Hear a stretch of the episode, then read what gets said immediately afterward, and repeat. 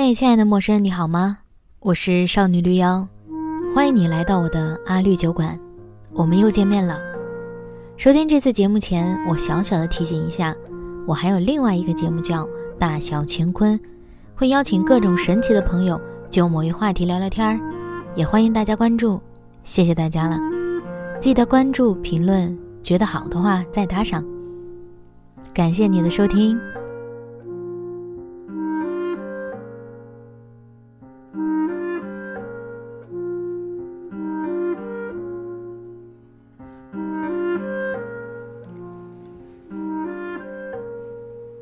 有时候期盼自己成为一株植物，要么是水草、海藻，被水流冲刷、搅动，东摇西摆，不用带着自己的内心，不用探明生命是否需要意义，随波逐流也挺好。要么是一棵树，永远别想移动位置，但可以长大、长高，看尽周围繁华。最好的一种办法是不是成为蒲公英呢？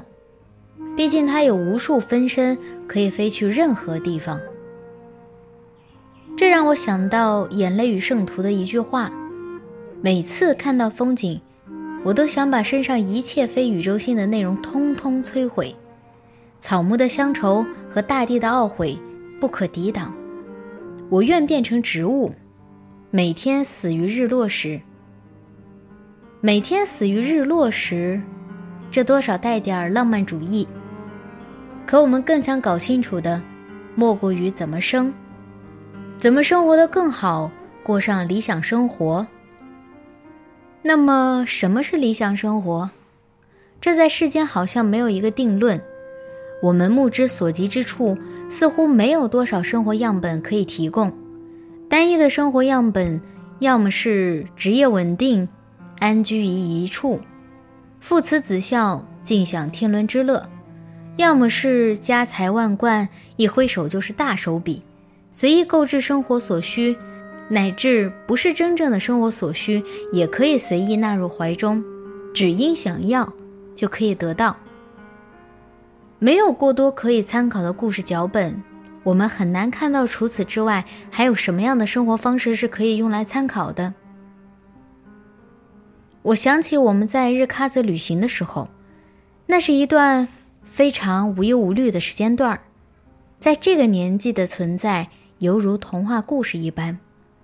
惊诧于当地人生活仍有很大的改善空间，可他们似乎并不在乎。衣物破洞没有关系，他们将大部分的精力投入在祈祷、转山、转寺。对他们来说，信仰是生活的第一位，其他可以稍微往后站一站。我们在扎什伦布寺背后的山头上遇到一位退休的汉语老师，他的普通话讲得很好，人也很和善。在那个傍晚的山头，我们攀谈，我们看日落，我们聊了很多，聊他对幸福的看法，聊我们看到的当地那些让我们感觉不解的地方。在那个地方，人们的生活仿佛真的不单单依靠财力是否雄厚，拥有是否足够多，他们的精神已然可以富有到不受任何外物的干扰。这样的生活自然不是我们现阶段的理想生活，但它是否存在某种参考，某种对现代都市生活日常的补给呢？说实话，我也不知道。我只是突然想到，于是我把它放在这里。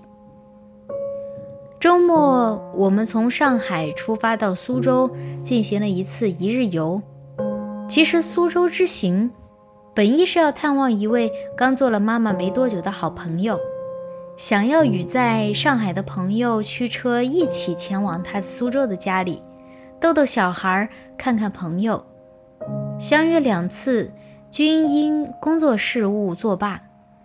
那位朋友的公司相对较敏感，需要注意的细则有点多。他为了不必要的麻烦，最后还是选择不去了。而我呢，想来想去还是去吧。只不过出行前再一问苏州的朋友，他周末刚好有考试，那就我们自己在苏州玩一趟吧，也不要抱什么目的，也不要寻求什么出行的意义。出行的意义就在于出行，没有其他。我们挑选了最慢的也最便宜的快车车次，单人十四块五，两个人加起来也就是一杯咖啡的价钱。而这样的价格却实现了我们从上海到苏州的出行，实在是太值得了。在这趟慢慢摇晃着去到苏州的列车上。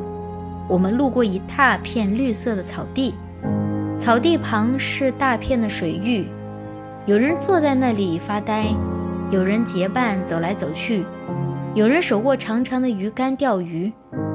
短短的一瞥，竟是一幅诗意的生活场景。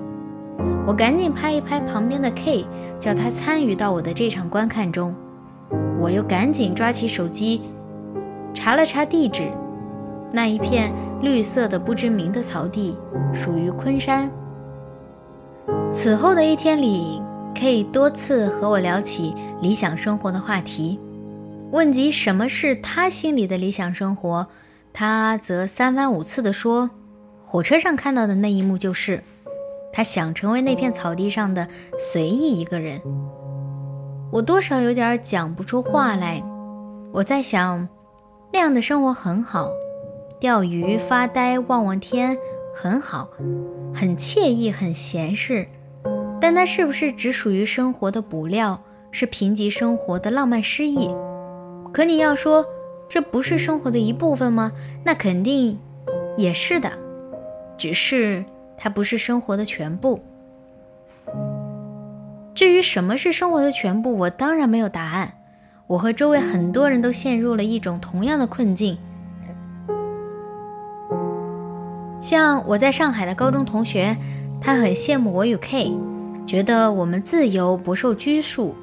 他也想过这样的日子，可想到小孩，他便望而却步，放弃自己的生活幻想，准备用自己的一生奉献给小朋友，让他衣食无忧、快乐且富足。我无力反驳，毕竟他的想法没有错。国人很多人都是这样想的，且都是这么做的。只是我不想成为其中的一份子，我不想将自己的人生拱手让人，去祈求一个不知道会不会到来的明天。我不想而已。我觉得我们这一代其实陷入到一种很明显又无法摆脱的困境。叶三的总结很准确，他说，这一代人，特指十六到三十六岁。的困境，在我看来，本质上是无限扩张的欲望与毫无指望的未来之间的矛盾，而种种因素，比如独生子女政策、人情社会的消亡、互联网与智能手机的普及等等，又使得他们尤为的轻信和脆弱，心智能力不足以应付眼下的困境。那么，消费主义环境中的无限膨胀的欲求撞上没有希望的未来，其结果就是躺平、摆烂、怨恨与愤怒。所以，我们能看到的理想生活，它就变成了最开始我讲的那种单一的图景。我们想要寻求另一种对生活的叙事，一种更加自然的、更加诗意的、更加自由的生活叙事。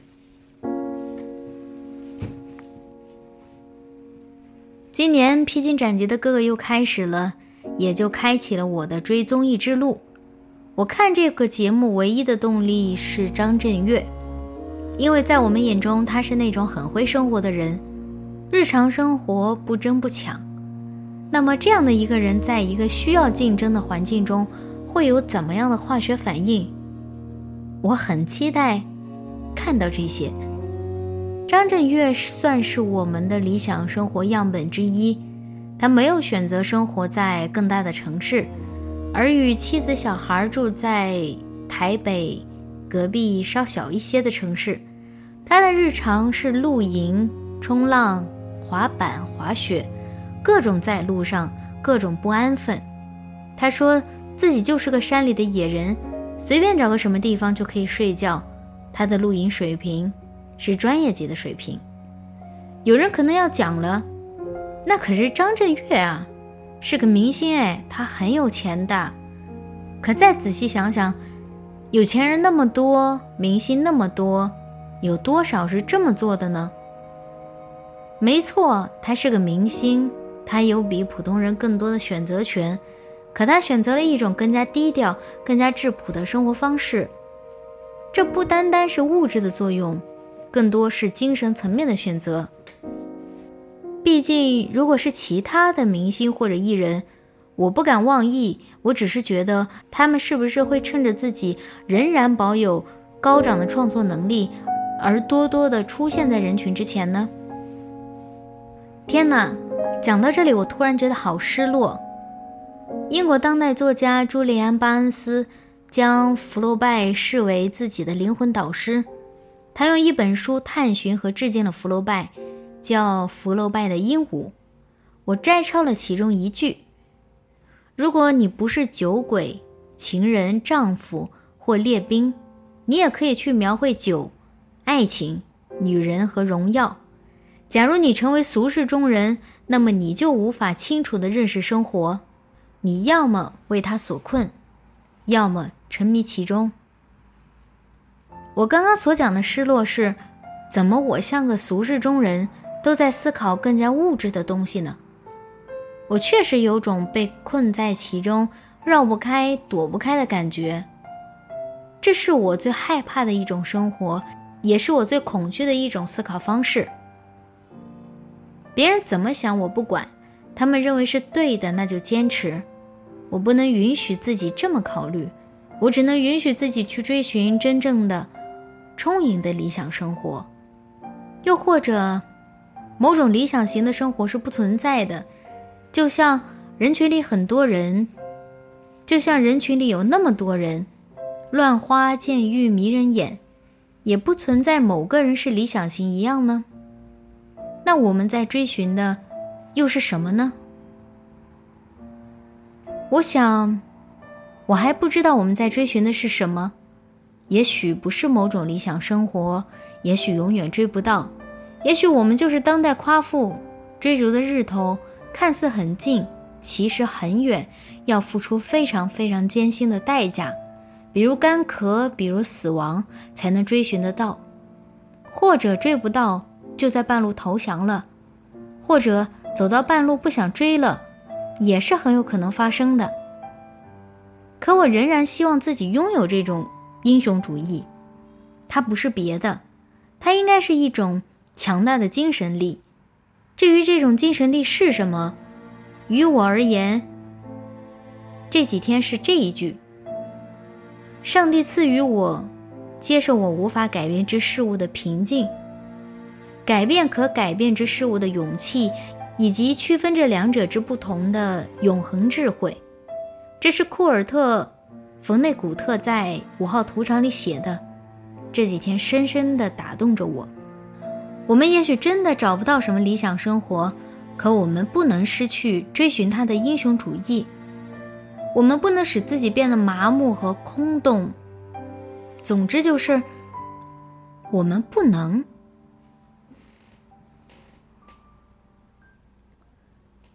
好了，今天胡说八道的节目就到这里，感谢你的收听，祝你今天愉快。如果喜欢本期节目，欢迎收藏我的播客，方便收听更多内容。也欢迎大家在评论区留下你的想法。谢谢大家，感谢大家支持我的第二本新书《毕生追求爱与自由》。谢谢。